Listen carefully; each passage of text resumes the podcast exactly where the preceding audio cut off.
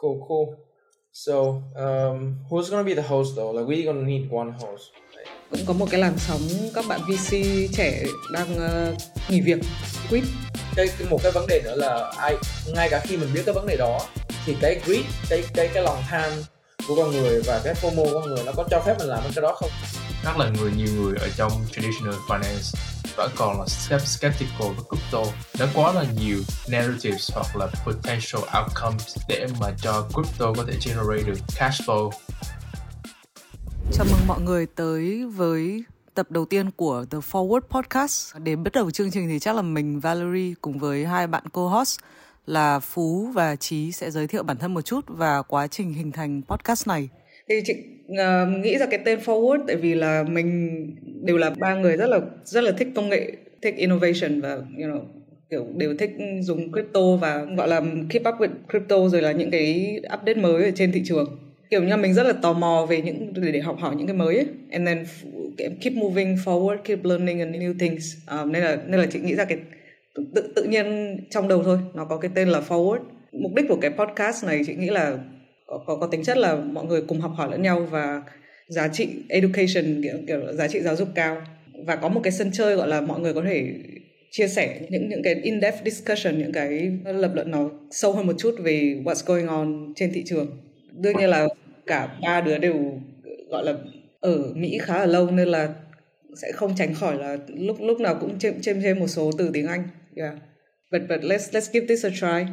Yeah, chị muốn giới thiệu là Trí là research analyst của The Thai là một bạn là chị rất là ấn tượng là tìm hiểu crypto um, mặc dù là đến sau sau với crypto OG nhưng mà bạn Trí thì tìm hiểu rất là sâu và rất, rất, rất, kiểu deep dive and passionate about this new asset class.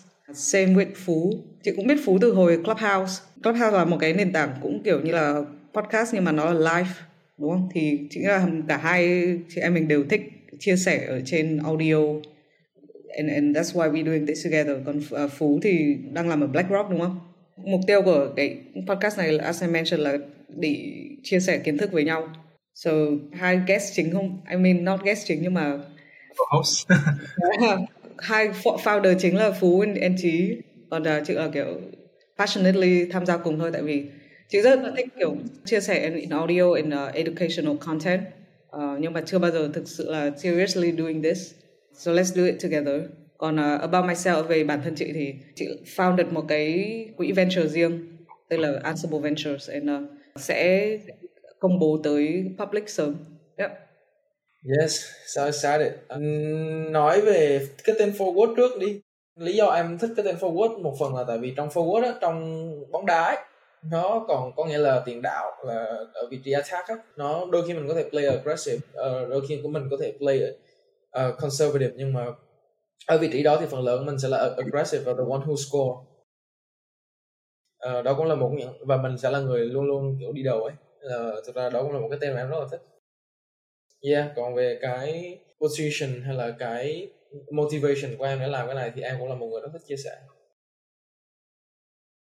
có cơ hội để chia sẻ thêm với mọi người những thông tin về những thông tin mình biết về crypto về ờ, hay là những góc nhìn mình muốn học hỏi thêm từ mọi người từ về macro economics về kinh tế vĩ mô hay là về venture học vào uh, học thêm từ phú về mặt data thì um, có rất nhiều giá trị về mặt thông tin nữa.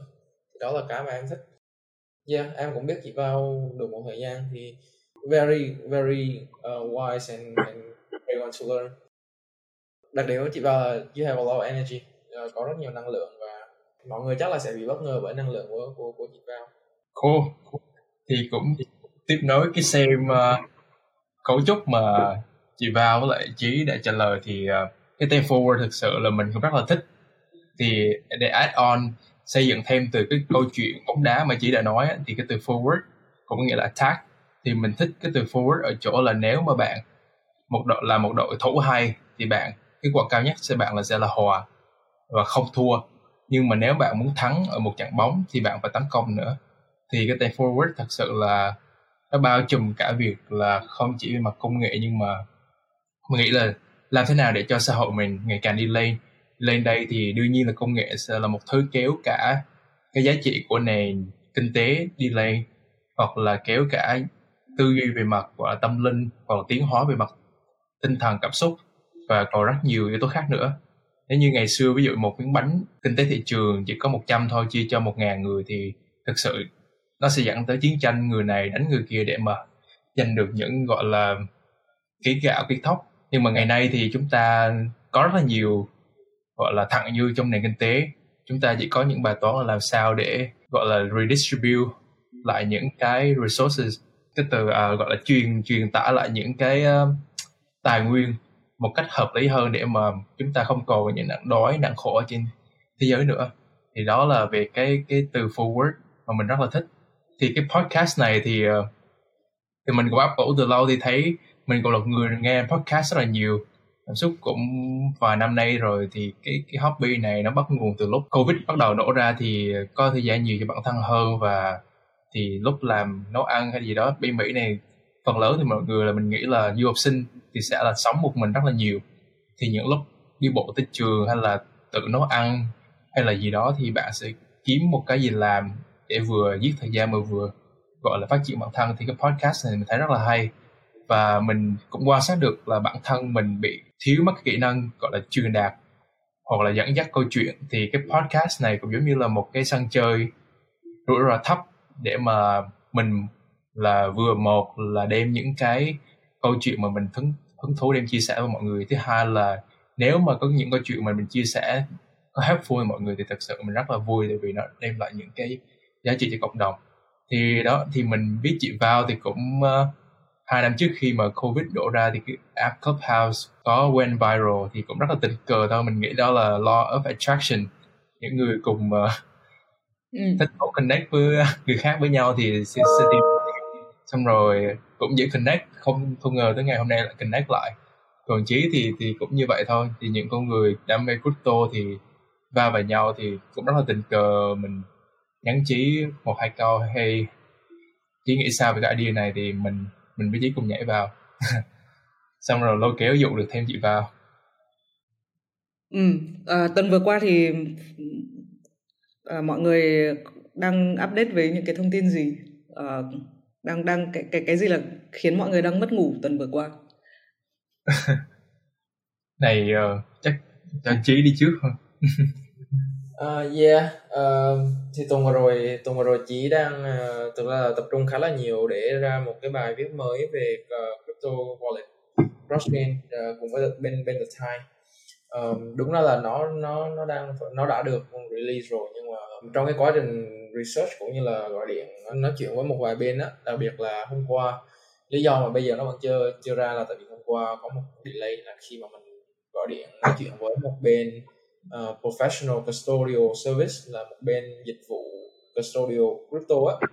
Thì mình nhận ra là cái phần mình viết về professional custodial về mặt thesis đôi khi nó vẫn còn chưa tới và sau khi discuss với ờ, với team thì mình, ờ, chắc là mình sẽ dành một thời gian nữa để mình tiếp tục viết rộng hơn về phần này. Nhưng mà yeah ta, uh, đó là cái mà tuần vừa rồi chỉ uh, tập trung khá là nhiều là hoàn thành cái bài viết đó để public uh, về mặt về non custodial custodial cũng như là cái tương lai về mặt custodial wallet mà chỉ nghĩ mọi thứ nó sẽ hướng tới. Thì chắc là tuần sau tuần sau thì sẽ chia sẻ được với mọi người nhiều hơn khi mà bài viết nó đã ra và có thể discuss nhiều hơn về vấn đề này. Về mặt thesis về mặt tương lai của crypto web 3 hình là title nó sẽ là crypto wallet the driver of mass adoption.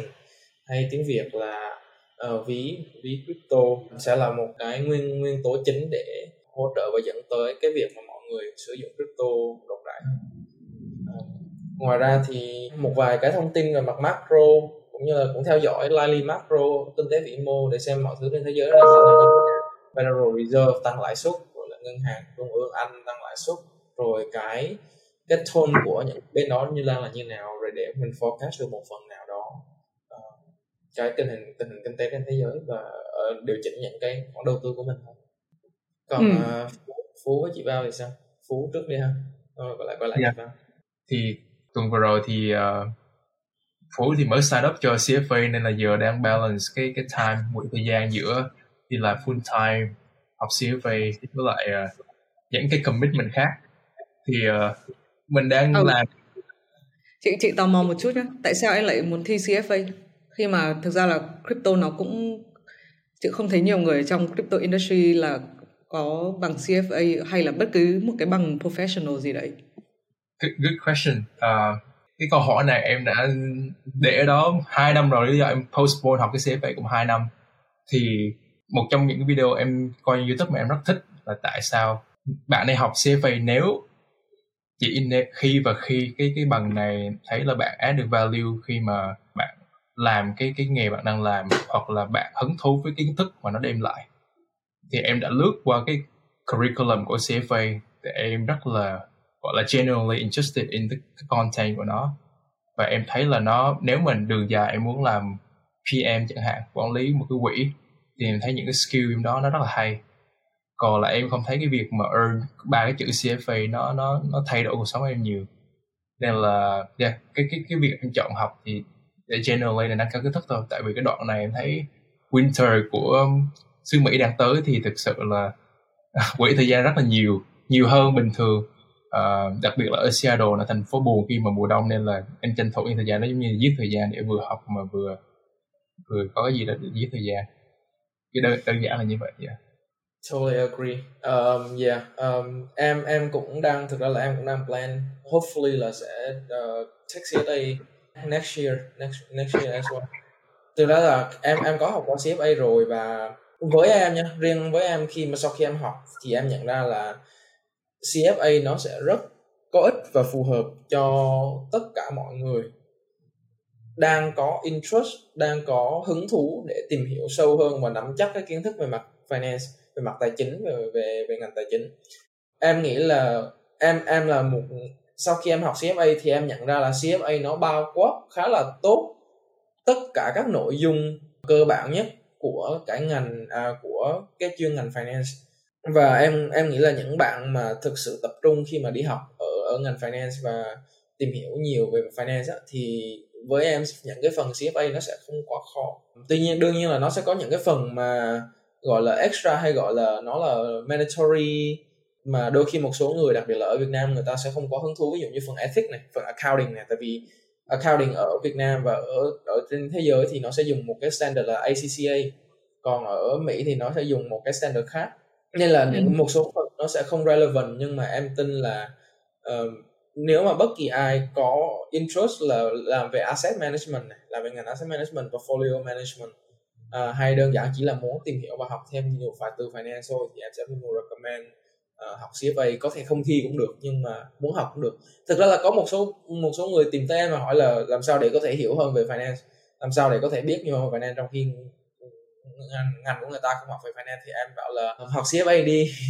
Học CFA đơn giản chỉ là để biết như kiểu là mình học IELTS mình không cần nhất thiết phải thi ấy.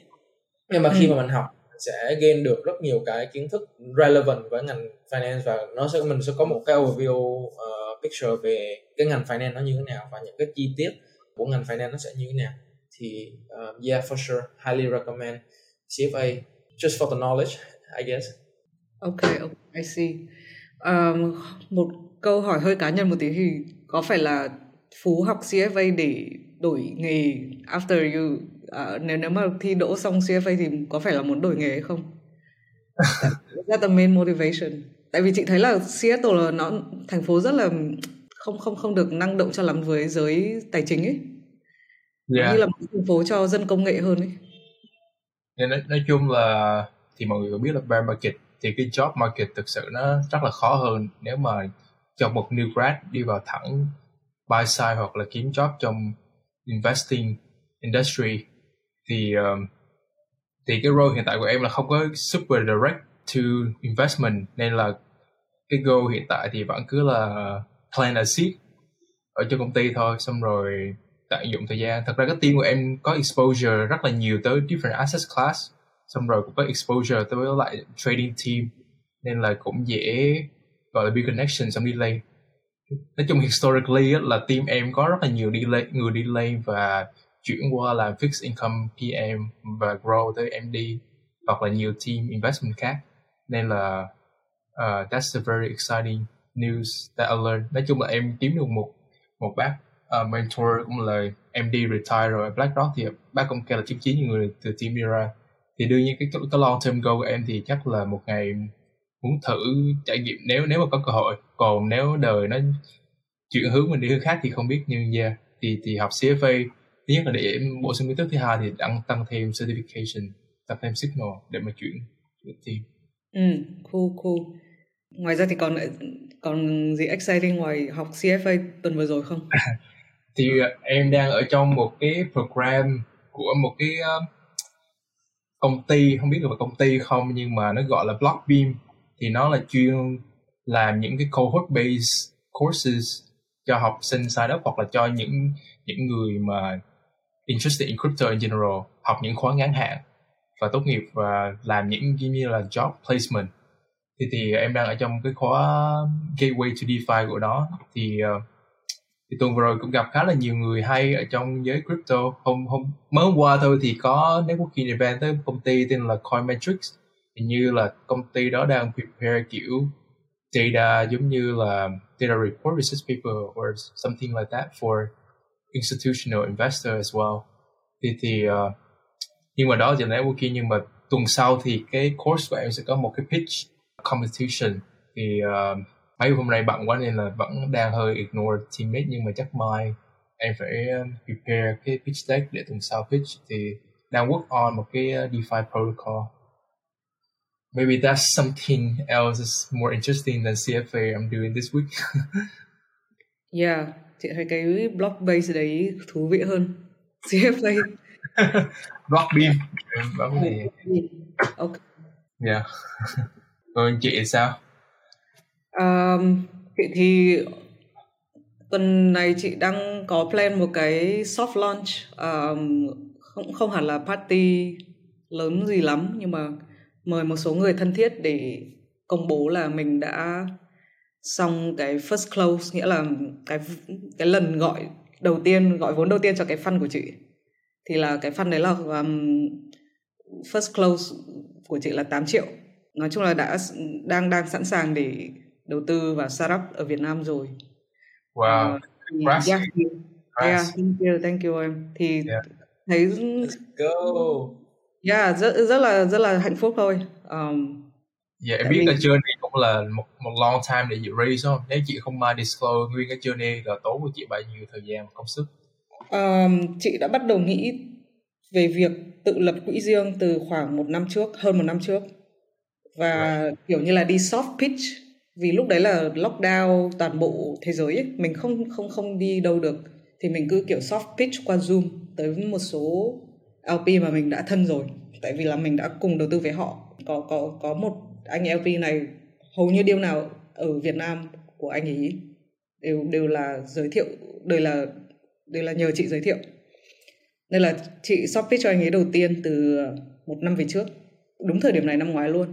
Và khoảng tháng tư năm nay thì ờ, uh, sinh họ bắt đầu Singapore họ bắt đầu mở cửa là chị ngay lập tức sau khi họ mở cửa là chị bắt ngay chuyến bay đầu tiên tới Singapore để pitch cái anh này. Và anh này cũng rất là aggressive. Anh này mình chị còn chưa chưa kịp mà pitch gì cả. Anh ấy offer luôn. Anh ấy nói luôn là um, Valerie um, I, I think you're ready. If you're ready to launch your own fund I will anchor you. Đấy nghĩa là anh ấy offer sẽ là gọi là dẫn dắt cái quỹ của chị yeah, that's, that's huge ừ. anchor investor là super important luôn yeah. yeah. Thì trong startup có cái khái niệm là lead investor. Là khi mà em raise gọi một cái huy động vốn một cái vòng thì lúc lúc lúc nào cũng phải có một người uh, gọi là nhà đầu tư dẫn dắt cho cả cái vòng đó. Thì cái anh này là uh, offer to become my anchor LP anchor limited partners. Yeah đấy. Thì nó chị chị bắt đầu serious với cái plan này từ hồi tháng tư. Và nó sẽ không happen nếu mà Singapore họ không mở cửa lại rồi là travel không không recover lại như ban đầu. Tại vì chị nghĩ là pitch qua Zoom sẽ vẫn rất là khó. Yeah. So nói chung là chị đã chuẩn bị rồi work on it từ hồi tháng tư tới, tới bây giờ. Yeah. Nice nice yeah. Nói chung là nó cũng consistent với những cái podcast với data em xem là thường uh, first time fund manager thì nên expect là 12 18 tháng gì đó để raise một cái fund or ừ. something like that yeah Yeah, yeah, nói chung là nên nên có cushion cho một năm. Yeah. uh, nhưng mà in the same time thì thực ra là cái ngành cái industry venture nó đang không không được tốt lắm ấy uh, số lượng deal giảm này uh, valuation rồi định giá cũng giảm rất nhiều toàn trên toàn thế giới luôn trên across tất cả các ngành cũng có một cái làn sóng các bạn VC trẻ đang uh, nghỉ việc quit quiet quitting or outrightly quitting. Yeah, tại vì cái ngành VC nó đang như như kiểu là nó là silent crash ấy. Ví dụ như mọi người thấy ở trên trên trên thị trường là cái index stock market cái market cap nó đi xuống rất là rõ ràng nó hiện lên rất là kiểu clear. Nhưng mà trong ngành đầu tư mạo hiểm hay là private uh, investing thì không không có một cái data nào nó public ấy. nhưng mà mọi người đều biết là nó đang silently crashing và đang đang có rất nhiều bạn đang nghỉ không làm research. đó là một, một cái topic khá là thú vị tại em nghe là quiet quitting ở trong mấy công ty thường nhưng mà một trong những cái industry mình thấy là most exciting right now là VC mà các bạn trẻ cũng quiet quitting thì em thấy nó là một cái topic cũng khá là đáng để mà mình discuss tuần tới để mà mình cân nhắc. Ừ. Yeah, yeah, có thể discuss tuần tuần tuần tới. Mọi người nghĩ đâu là lý do cho cái việc quiet quitting của VC? Mọi người có idea nào về lý do gì không? Hay là suy nghĩ của mọi người là những cái gì đang dẫn tới cái đó? I mean, we can save it for the next for the next week. Uh, yeah, we, we can brainstorm. Chắc cho chị vào đi trước tại vì vào chắc tiếp xúc những bạn trẻ VC quiet quitting nhiều hơn. Yeah, thực ra thì as a VC thì cái cái công việc của VC là đầu tư vào startup đúng không? Nhưng mà thực ra là bây giờ không có deal và IC nghĩa là investment committee ấy, đang rất là um, reserve và, và rất là conservative. Mọi người không muốn làm deal trong thời điểm này thì tập trung support và invest vào những cái công ty mà họ đã đầu tư từ trước. Nên hầu như là không có deal mới. Và thậm chí là kể cả deal đã đầu tư từ trước thì bây giờ hoặc là họ đang phải lay off phải thay đổi lại cái chiến lược tinh gọn lại team này rồi là lay off rất là nhiều người rồi đó rồi rồi như chị đã mention thì định giá trong toàn tất tất cả các ngành và toàn bộ geography đều xuống um, ừ.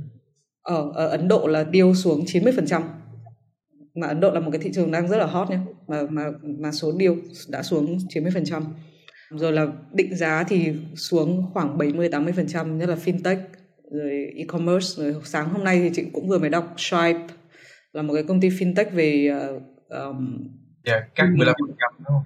Cũng yeah, cắt 14% nên là các bạn VC không được làm deal. Và khi mà em mà làm investment mà em không không làm deal thì thực sự là cái learning nó không có nhiều. Nên là chị nghĩ là các bạn ấy không thấy thời điểm này phù hợp để làm VC nên là các bạn ấy hoặc là nghỉ hoặc là quiet quitting. I see, I see. Mà yeah, interesting em... là uh, không thấy nhiều cái đợt crypto crash thì lại không thấy nhiều người bỏ crypto nhá. Interestingly. Uh, nhiều người crypto ý chị là sao? Um, cái đợt crypto crash tháng năm vừa rồi á thì ừ chị vẫn thấy các bạn chị, mấy maybe là cái sơ của chị hơi nhỏ rồi các thấy chị vẫn thấy các bạn chị kiểu họ uh, đổi nghề nghĩa là họ đang làm VC hoặc PE gì đấy chuyện truyền thống uh, sau đấy họ nhảy sang làm crypto mặc dù là lúc đấy là tháng 5 tháng 6 là là crypto market là đang crash ấy. Yeah, em nghĩ là um, thực ra là riêng riêng về thị trường crypto với em thì bây giờ tụi em hay gọi là thao nó không còn travel traveler hay còn hay không còn tour tourist nữa ấy. Đó là thực ra là bây giờ crypto những người mà thực sự đang còn ở lại crypto á uh, nó sẽ có ba trường hợp em nghĩ như vậy. Một là người ta mất quá nhiều tiền và uh, người ta bây giờ chỉ còn cách là hy vọng thôi. Thì người ta vẫn đang ở lại người ta vẫn đang cố gắng tìm hiểu thêm và hy vọng là người ta sẽ gỡ được về bờ được. Hai là những người người ta vừa join và thực ra là khi mà thực ra là crash á uh, nếu mà mọi người để ý là từ bottom tới bây giờ là cũng uh, khá là stable ở cái mức return tầm 30 40 phần trăm từ bottom right? Thì sẽ có một số người người ta vừa join lay và người ta vẫn đang speculate vẫn đang on on a winning run thì người ta vẫn sẽ ở lại. Phần này thì em nghĩ là không nhiều. Uh, nhưng mà cái phần em, em nghĩ là cái phần chính là đó là làm là lý do tại sao đấy hôm qua and and Andrew Collier uh, ờ, quay lại FDM đúng không? Rồi uh, những người builder người ta đã bắt đầu quay lại. Thì tại vì cái space này bây giờ mọi người suy nghĩ rational hơn rất là nhiều. Những cái dự án người ta mở ra người ta sẽ luôn luôn đặt câu hỏi là ok cái này làm thế nào để để nó thực sự có tác dụng có hiệu quả có công dụng đối với cuộc sống hàng ngày của mọi người? Chứ nó không chỉ đơn giản là ờ, uh, ép vào hình con chó ép vào hình con mèo hoặc là speculate like crazy right? Um, thì nếu mà mọi người xem thì mọi người cũng sẽ em cũng rất rất thích cái một cái analogy trong đó là everyone was drunk là mọi người tất cả đều say say cái với cái mức độ uh, lãi suất không phần trăm từ ngân hàng chính phủ Mỹ rồi là tất cả mọi thứ đều đang rất là rẻ tiền thì unlimited. Và đây là một cái vấn đề về mặt capital allocation mặt phân phân phân bổ tài nguyên thì khi mà uh, mọi người đang run mọi người đang không tỉnh táo thì người ta thường thường allocate vào những cái dự án rất là với em nó không có nhiều giá trị lắm. Thì uh, cái cái hệ quả nó sẽ là uh, capital destruction thôi. Em có thể chia sẻ nhiều hơn về cái góc nhìn về capital destruction capital allocation uh, sau nhưng mà em nghĩ là đây là cái thời điểm mà mọi người bắt đầu nghĩ rational hơn. Ví dụ đi Reddit. Người ừ, issue NFT đúng không? À, issue NFT ờ, avatar. Reddit không hề nói cho user là đây là NFT luôn. Nếu mà ở bull market chắc chắn sẽ nói. Để mà gọi là mọi người FOMO và mọi người gọi là hot đúng không? Và phải limited lại để gọi là tăng đẩy giá trị lên. Nhưng mà không. Uh, Reddit limited cái đó lại chỉ là vì chỉ là vì một cái smart contract nó phải có một số lượng limited nhất định nhưng mà người ta nói là người ta vẫn sẽ mở thêm luôn. Có nghĩa là à, signaling luôn là cái này là không phải là à, không phải là limited edition hay là bất kỳ gì cả. Và không dùng cụm từ NFT luôn mà thay đổi vào đó là dùng digital collectibles. Thì thực ra là em nghĩ là đây là những cái shift mà em thấy khá là positive trong industry. Khi mà mọi người bắt đầu shift ra khỏi cái mindset là bây giờ want to earn quick money hay là speculate gì cả đúng không? Đương nhiên sẽ có những phần đó vẫn sẽ có từ một số thành phần tham gia.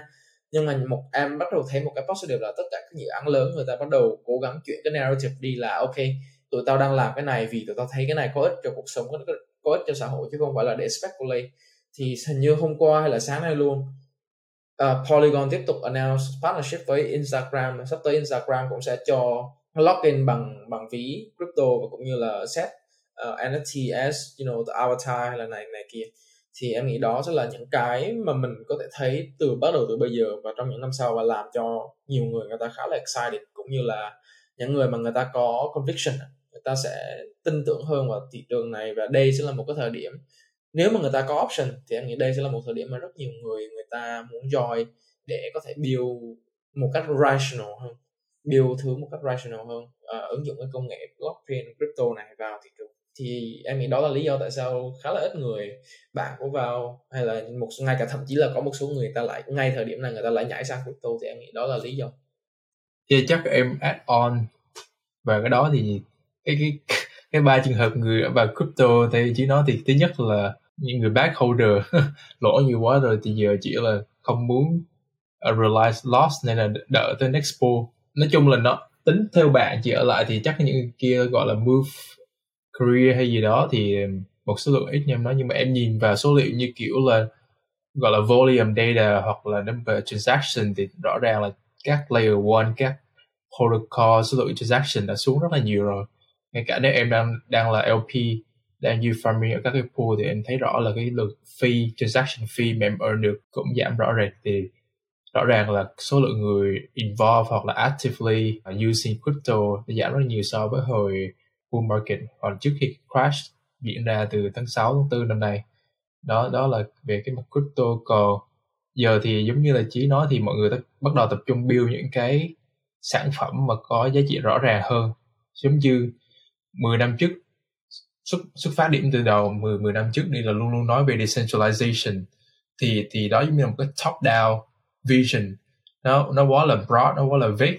Nhiều người hiện tại đi, giờ ra đường ngay cả 99 hoặc 95 phần trăm mọi người mình nói thì tụi mày phải cần decentralization với cái digital content của mày. Cũng như người cũng khe ví dụ như họ có video trên tiktok họ có hình ảnh video trên instagram stories người ta cũng không care lắm nếu người ta mất đi cái cái cái ownership của những cái content đó hoặc là mất đi cái tính uh, decentralization. Nhiều người đâu có care nếu mà Facebook take over đâu trừ khi người ta là influencer hoặc content creators thì giờ những cái crypto builders, thì giống như cái cái cái analogy kinh điển là việc con người bị drunk trong lúc, gọi là, market được bơm tiền một cách điên cuồng, thì bắt đầu người ta đã vỡ ra. Giờ không còn gọi là cheap money nữa, easy access to capital nữa, nên người ta phải more prudent hoặc là rất là khôn ngoan với cách sử dụng tiền, cách người ta sử dụng các nguồn tài nguyên của họ, tài nguyên về mặt thời gian, người, tài nguyên về mặt con người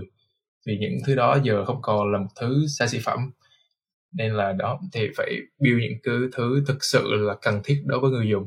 Cái việc mà testing product market fit hiện tại là quan trọng hơn bao giờ hết. Ngày xưa maybe chỉ là early traction thì bắt đầu là VC đã nhảy vào ngấu nghiến. Hey hey, can I have allocation of this ABC and Z nhưng mà giờ thì nhiều khi người ta phải đòi hỏi thêm là ok mày phải đạt được mốc này nhiều hơn là ngày xưa. Thì maybe cái này chị vào có thể speak more to it. Em vẫn nhớ ngày xưa khi mà em đạt intern uh, VC thì có những deal thực ra làm DD due diligence rất là rất là sơ sài luôn. Tại vì founders lúc đó là quá hot giống như những cô gái hot trong quán bar vậy đó. Ai cũng muốn take a call with them. Người ta sẵn sàng uh, ngay cả không gặp mà vẫn sẵn sàng commit money. Nên là founders lúc đó không cần đi gặp những cái Ờ, uh, VC, LP, uh, ờ, GPs nữa. Thực sự rất là crazy time. Deal có thể là chốt trong vòng một tuần hoặc là vài ngày nhưng mà giờ thì em đoán là nó bắt đầu lại normalize revert to mean là bắt đầu sẽ take more time để mà due diligence. Yeah, yeah, cái này rất là đúng. Và chị cũng guilty trong cái việc là năm ngoái cũng hơi FOMO ấy. À, có rất nhiều deal không không phải rất nhiều mà một số deal crypto mình bị pressure là phải offer ngay trong cái call đấy làm việc crazy trong cuối tuần để offer trong cái cuối tuần đấy. Offer ngay sau khi gặp họ được hai ngày. Most of the deals are yeah I, I guess crypto và cái giá thì kinh khủng khiếp. Đến thời điểm này thì chị không không không còn không thể nào mà làm như vậy nữa mà especially là khi mà chị đang represent cái fan của riêng chị và mình phải mình có nhiều cái cái cái trách nhiệm nó lớn hơn ấy. Và phải nghĩ là nghĩ nhiều hơn về cái chiến lược của cái fund.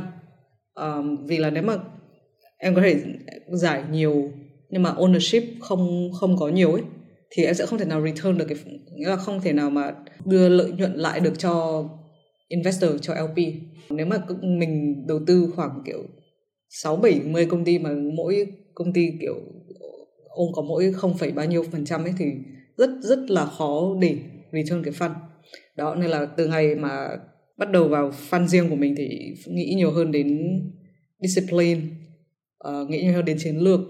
Thì bây giờ không thể nào mà offer ngay sau 3 ngày sau khi mà gặp founder được nữa. Kể cả bây giờ gặp uh, crypto đội crypto đi uh, chị cũng bắt họ là phải đưa cho chị xem data room đưa xem traction. Nếu mà có gọi là có partnership với những cái công ty lớn thì phải cho chị xem MOU cho chị xem hợp đồng. Thì cái này rất là đúng rất là đúng. Và thực sự nghĩ lại thì mình khá là guilty trong trong trong năm vừa rồi. Uh, cũng I was among the FOMO crowds. Yeah. Em em nghĩ cái cái cái vấn đề này thì chắc sẽ không phải là vấn đề riêng của của của của vào đâu. Em nghĩ là cái này nó thật là cả hiệu cả ngay cả em nghĩ anh tin nhé tất cả mọi người đến thị trường đi. Trừ những người mà thực sự cực kỳ cực kỳ kinh nghiệm trong đầu tư mấy bác lớn lớn hay là lớn rồi thì thì maybe sẽ sẽ sẽ không có cái hiệu ứng đó. Nhưng mà em nghĩ là không những trong VC đâu mà ngay cả trong crypto hay là ngay cả trong listed equity cũng vậy.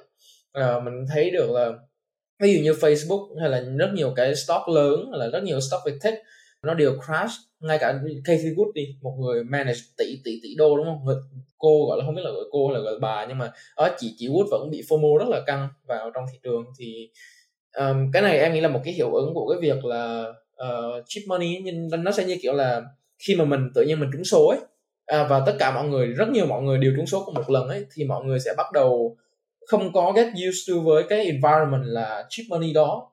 Và mọi người tự nhiên có đột nhiên có rất nhiều tiền và nó sẽ giống như là việc mình vừa trúng số mình có rất nhiều tiền hay là bố mẹ mình vừa cho mình rất nhiều tiền, mình ra siêu thị, thì mình mua mọi thứ nó sẽ ít suy nghĩ hơn ấy.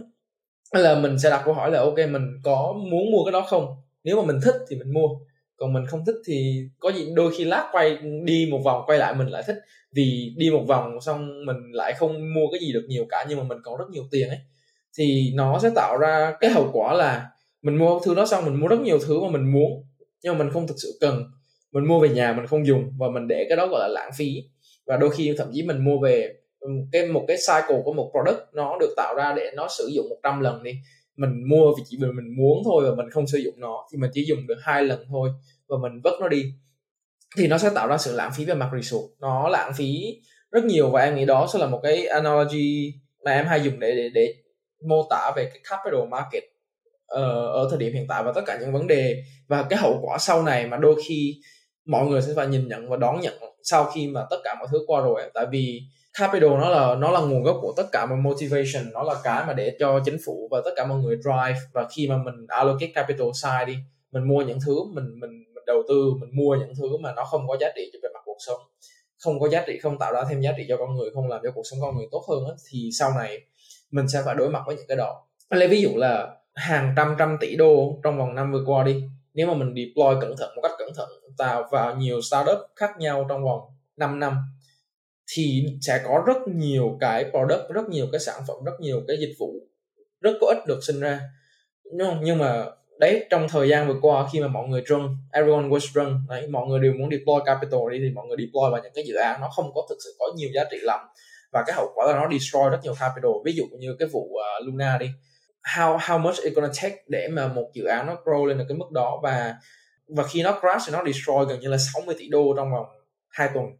60 tỷ đô đó, nếu mà chỉ nếu mà mọi người tưởng tượng là 60 tỷ đô đó đi, discount tất cả những cái premium này kia đi, cho ví dụ như là raw raw capital deploy vào đó là 30 tỷ đô trong một nửa rồi đi, thì 30 tỷ đô đó mình có thể đầu tư được biết bao nhiêu giao đất trên thị trường để tạo ra được bao nhiêu cái sản phẩm, bao nhiêu cái giá trị tốt hơn, đúng không?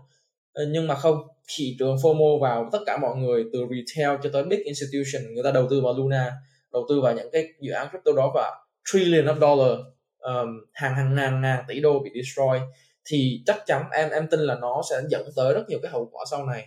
Uh, và nó làm slow down lại cái tiến trình uh, làm cho cuộc sống tốt hơn uh, của về mặt công nghệ này kia. Thì đây em em nghĩ đây sẽ là một cái bài học mà không những chỉ cho mình đâu mà thực ra là mình là một một trong những người may mắn được học cái bài học này ấy. tại vì mình trải qua cái giai đoạn này và mình hiểu được là cái how how much is how much capital destruction is has has been happening. Và em nghĩ mình sẽ là những người học cái bài học đó in a hard way nhất. À, mình sẽ là những người bắt đầu cái đó. Và mình cũng sẽ là những người trải qua cái hậu quả của cái đó để mình học được cái bài học sau này mình sẽ là những người có nhiều kinh nghiệm nhất để deploy capital một cách uh, efficient nhất. Nói chung là trước cái đợt cái, cái đợt covid incident này thì mình cũng đã tìm hiểu về cái 08 07 right? Nói chung là nếu mà học business thì ở trường lớp macro người ta sẽ nói rất là nhiều về cái này. Hoặc là những năm như hai hai một một chín hai chín Great Depression. Thì thì thực sự là mình mình nghe vào đó mình hiểu những gì là trải qua lúc đó. Nhưng mà chỉ có khi mà mình thực sự sống qua giai đoạn đó thì mình mới hiểu được là những người xung quanh mình đang đón nhận cái bức bồ đó như thế nào. Giống như ờ, Peter Lynch nói trong cuốn sách của ông đó thì khi mà bạn đi tới bất kỳ buổi tiệc nào bất cứ cocktail party nào mà việc mà người người nhà nhà nói chuyện là stock nào đầu tư uh, stock nào đánh vào hay là gì đó thì đó là lúc mà bạn nên rút tiền ra khỏi cái market.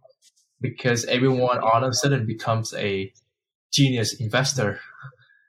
Xong rồi sau sau cái crash là không không còn ai hứng thú nói chuyện về stock hay là crypto market nữa. Because everyone got burned. Thì đó đó là cái mà thực sự là mình đã đọc được trước khi cái crypto hoặc là cái market cycle này diễn ra, nhưng mà chưa chưa thực tự chứng kiến first hand experience trong cuộc đời thì giờ đã được trải qua. Thì cái cái việc mà mình miss cái first crypto run đầu tiên thì cũng nghĩ lúc đó chưa hiểu được cái fundamental value của crypto là gì, nhưng mà tại sao nó cứ lên tại vì xuất phát điểm là một fundamental investor value investor. Đi từ gia đình của Graham, Bank Graham đi thì mình khá là khó hiểu tại vì không có cash flow. Nhưng mà khi tìm hiểu công nghệ ra thì còn nhiều thứ khác. Thì đó là câu chuyện dài nhưng mà giờ mình có có thể hiểu tại sao mà rất là người nhiều người ở trong traditional finance vẫn còn là skeptical với crypto. Tại vì nó quá là nhiều narratives hoặc là potential outcomes để mà cho crypto có thể generate được cash flow và cũng rất là nhiều risk để mà cái điều đó không xảy ra. Và biggest one thì chắc là mọi người ai biết đó là regulation. Đó là điều mà nhức nhối ở trong crypto và đang được rất là nhiều năng lượng và sự quan tâm ở những những người gọi là gạo cội trong cái industry này. Yeah về cái việc mà để trở thành better investor thì đương nhiên cái cái việc biết được cái cycle đang ở đâu thì rất là quan trọng. Yeah, nghe chị với cả phú reasoning thì chị cảm thấy đỡ đỡ tội lỗi hơn một chút dạ. yeah. yeah. no, em em nghĩ là em nghĩ là tất cả mọi người đều đều phải học và và khi mà mình học được thì I, I think we can look at that as a positive way ấy. tại vì uh, em nghĩ là ngay ngay cả như cái phú nói nhé, là ok everyone bây giờ hiểu được cái vấn đề là cycle nó được cost bởi cái gì và nó sẽ được lên xuống bởi gì. Và khi mà mình đi tới cái party mọi người talk about it thì mình nên rút ra. Nhưng mà cái cái, cái một cái vấn đề nữa là ai ngay cả khi mình biết cái vấn đề đó thì cái greed cái cái cái lòng tham của con người và cái FOMO của con người nó có cho phép mình làm cái đó không? Thì đó là một những lý do mà đấy những ngay cả những bác ngay cả những quỹ rất là lớn người ta đã trải qua. Ví dụ như kathy Wood đi làm trong ngành này bao nhiêu năm rồi đúng không? Người ta vẫn bị dính cái đó. Ờ, mặc dù không phải là người ta chưa bao giờ thấy đâu người ta tập, thậm chí là thấy cả những cái đợt mà khủng hoảng kinh tế 1971 hoặc tới 73 nữa cơ. Nhưng mà người ta vẫn dính. Thì cái này nó nó nó rất là khó. Ngay cả khi mình biết ấy, thì đó là về mặt lý thuyết. Nhưng mà khi mà mình thực sự mình có có đủ cái discipline hay là mình có đủ cái lòng dũng cảm để mình go against the crowd á, thì đó là một câu chuyện khác nữa. Và em nghĩ là mọi người sẽ dần dần sẽ tiếp tục vẫn tiếp tục học. Và um, I think it's a good it's a good thing để mà mình có những ai đó bên cạnh cũng trải qua những cái bài học đó và keep reminding each other ấy là okay uh, remember last time how how things going be prepared something like that. Thì em nghĩ đó sẽ là những cái mà checkmate um, để mà mình có thể là um, đỡ FOMO hơn trong những cái cái sóng sau. Còn uh, em nghĩ là in, in, uncertainty như như phú nói risk và return nó không rõ ràng đúng không? Thì uncertainty cost và uh, ờ, volatility thôi. Cái cái cái cái độ dao động của thị trường nó sẽ cost bởi những cái mà chưa rõ ràng. Bởi vì khi mà người ta không hiểu á thì người ta có thể expect nó rất là nhiều nhưng mà ngay cả khi người ta không hiểu người ta cũng có thể under underrate nó rất là nhiều. Thì uh, task uh, volatility là một cái function của market thôi. Về mặt short term thì như Warren Buffett có nói là it's a voting machine nhưng mà về mặt long term it, it will it will turn into something else nếu mà cả industry nó move forward uh, in in in the right direction.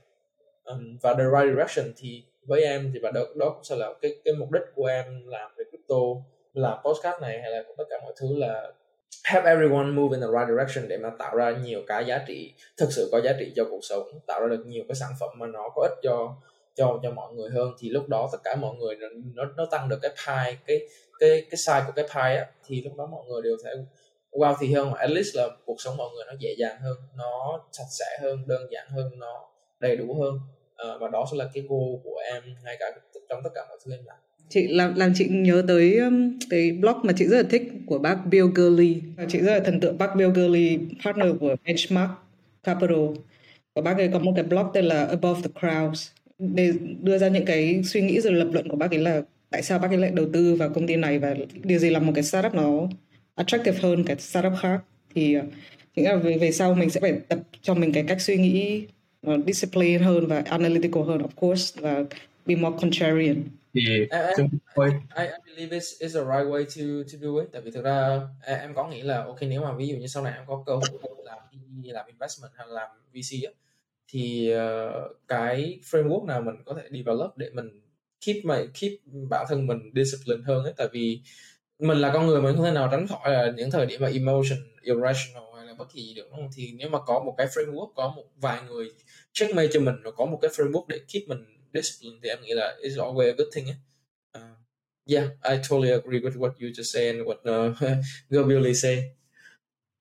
Yeah, có có hai cái lessons mà nó stuck on the mind của Phú hai tuần vừa rồi học được. Trước đó nữa, nhưng mà trong đặc biệt hai tuần vừa rồi nó gọi là ấn tượng sâu sắc. Đó là cái câu mà Howard Mark trích lại từ Charlie Munger, là làm, có người hỏi Charlie Munger làm sao để thành công được như Warren Buffett as an investor.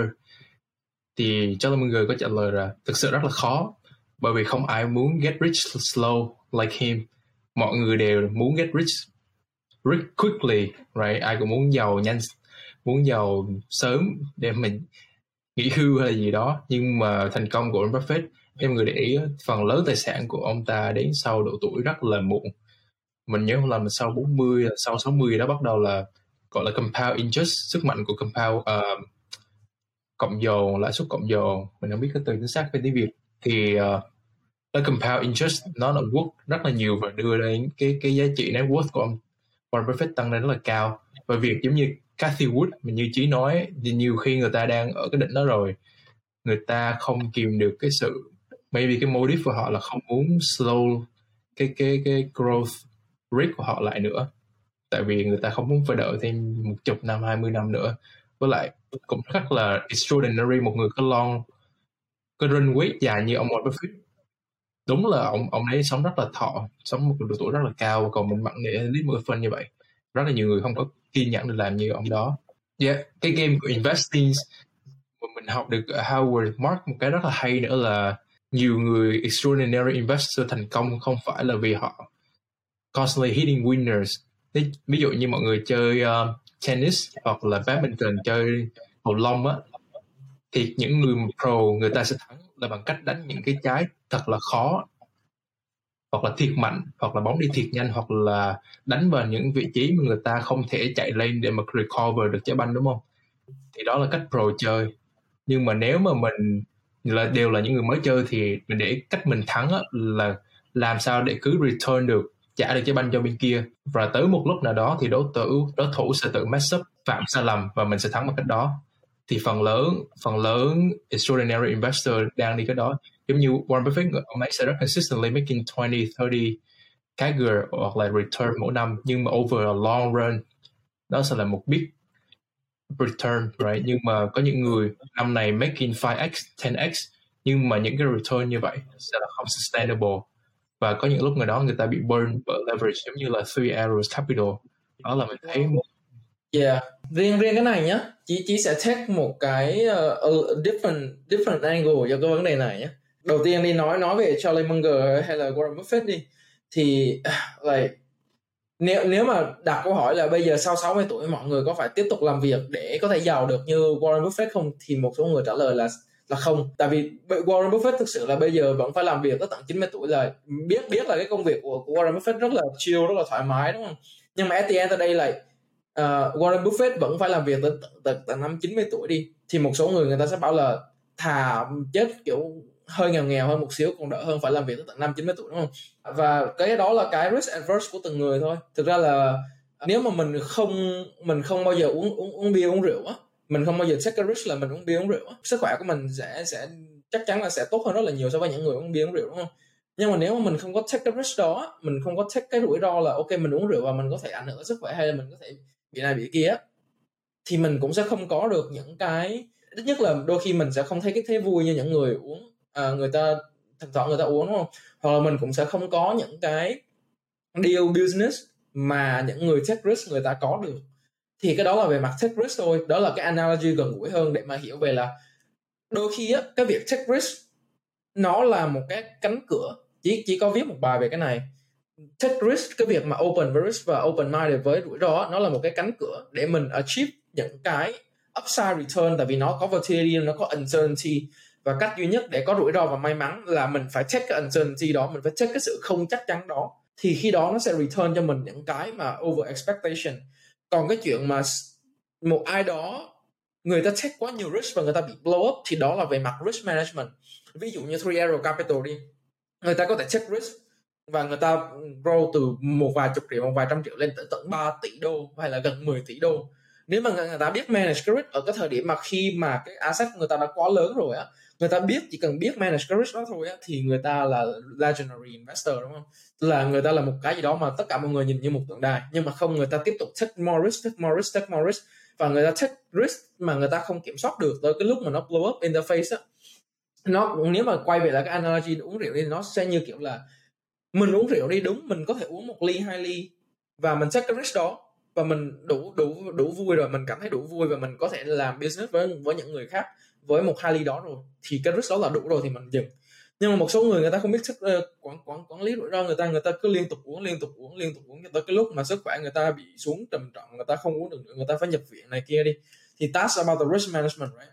Thì cái góc nhìn của chị là um, it's not bad it's not bad to take risk cũng như đôi khi là nó không phải là, it's always not a good thing để mà à, be risk averse. Tại vì ví dụ như những người như là Warren Buffett đi, ta nếu mà Warren Buffett dừng lại ở con, ở nghỉ hưu ở 50 60 tuổi thì đâu có đâu có phải là một ai ai đó trên cái bản đồ tài chính thế giới đâu. Nhưng mà từ vì người ta vẫn làm việc tới tận năm, tới tận năm 90 tuổi, thì lúc khi đó người ta mới mới là một người kiểu thành công như vậy. Thì cái câu hỏi mình mình sẽ là bị survival bias á, mình sẽ đặt câu hỏi là bao nhiêu người được? Làm việc tới 90 tuổi được như Warren Buffett đúng không? Rồi là bao nhiêu người làm việc nhiều và không take risk như vậy thành công như Warren Buffett hay là cuộc sống của người ta sẽ chim chìm uh, bình yên và sẽ chẳng bao giờ là ai cả? Thì đó sẽ là cái câu hỏi mà mình để trả lời cho câu hỏi là mình có nên take risk hay không mà mình take bao nhiêu risk? Và mình và để cho mọi người navigate cái cái cuộc sống cái strategy cuộc sống của từng người á thì chỉ nghĩ đó sẽ là cái mà cái góc nhìn của nhị của chí về cái vấn đề này. Cool cool. I think appreciate that uh, response nhưng mà có vẻ cái topic đó là rất là dài để mà cố respond lại đây là chắc để cho uh, ừ. episode yeah. yeah. mình mình có thể catch up thêm tuần sau ha yeah. yeah for sure let's wrap up hy vọng mọi người trong cái thời lượng ngắn ngủi vừa rồi có thể mình có thể mình đã chia sẻ được nhiều uh, insight cho mọi người cũng như là uh, cảm ơn mọi người đã tune in theo dõi uh, thì hy vọng uh, nếu mà mọi người cảm thấy thích thì mọi người sẽ respond hoặc để cho ba ba đứa mình biết để có thể nhiều thêm nhiều động lực hơn cũng như là biết là mình cần phải improve cái gì cần phải cải thiện cái gì hơn. Tại vì đây đều là đầu của ba đứa là thì uh, hy vọng mọi người sẽ thích cũng như là ủng hộ thêm để uh, nhất là tụi mình sẽ có một cái chỗ để chia sẻ cho nhiều người và nhiều người có thể lắng nghe được cái ý kiến của của tụi mình Ừ, mong là mọi người à, mong mong được nhận được nhiều sự đóng góp và ý kiến tham gia hơn của mọi người. Và nếu mà bạn muốn tham gia làm một cái khách mời ở podcast này thì uh, có thể cho bọn mình biết. Yeah. Happy to welcome everyone here. Ok, yeah. cảm ơn mọi người đã theo dõi và lắng nghe thì ok chúc Chí và chị Valerie có một uh, tuần uh, làm việc vui vẻ thắng lợi và enjoy weekend của mọi người. Ừ. Okay. Sure. Good luck with your CFA.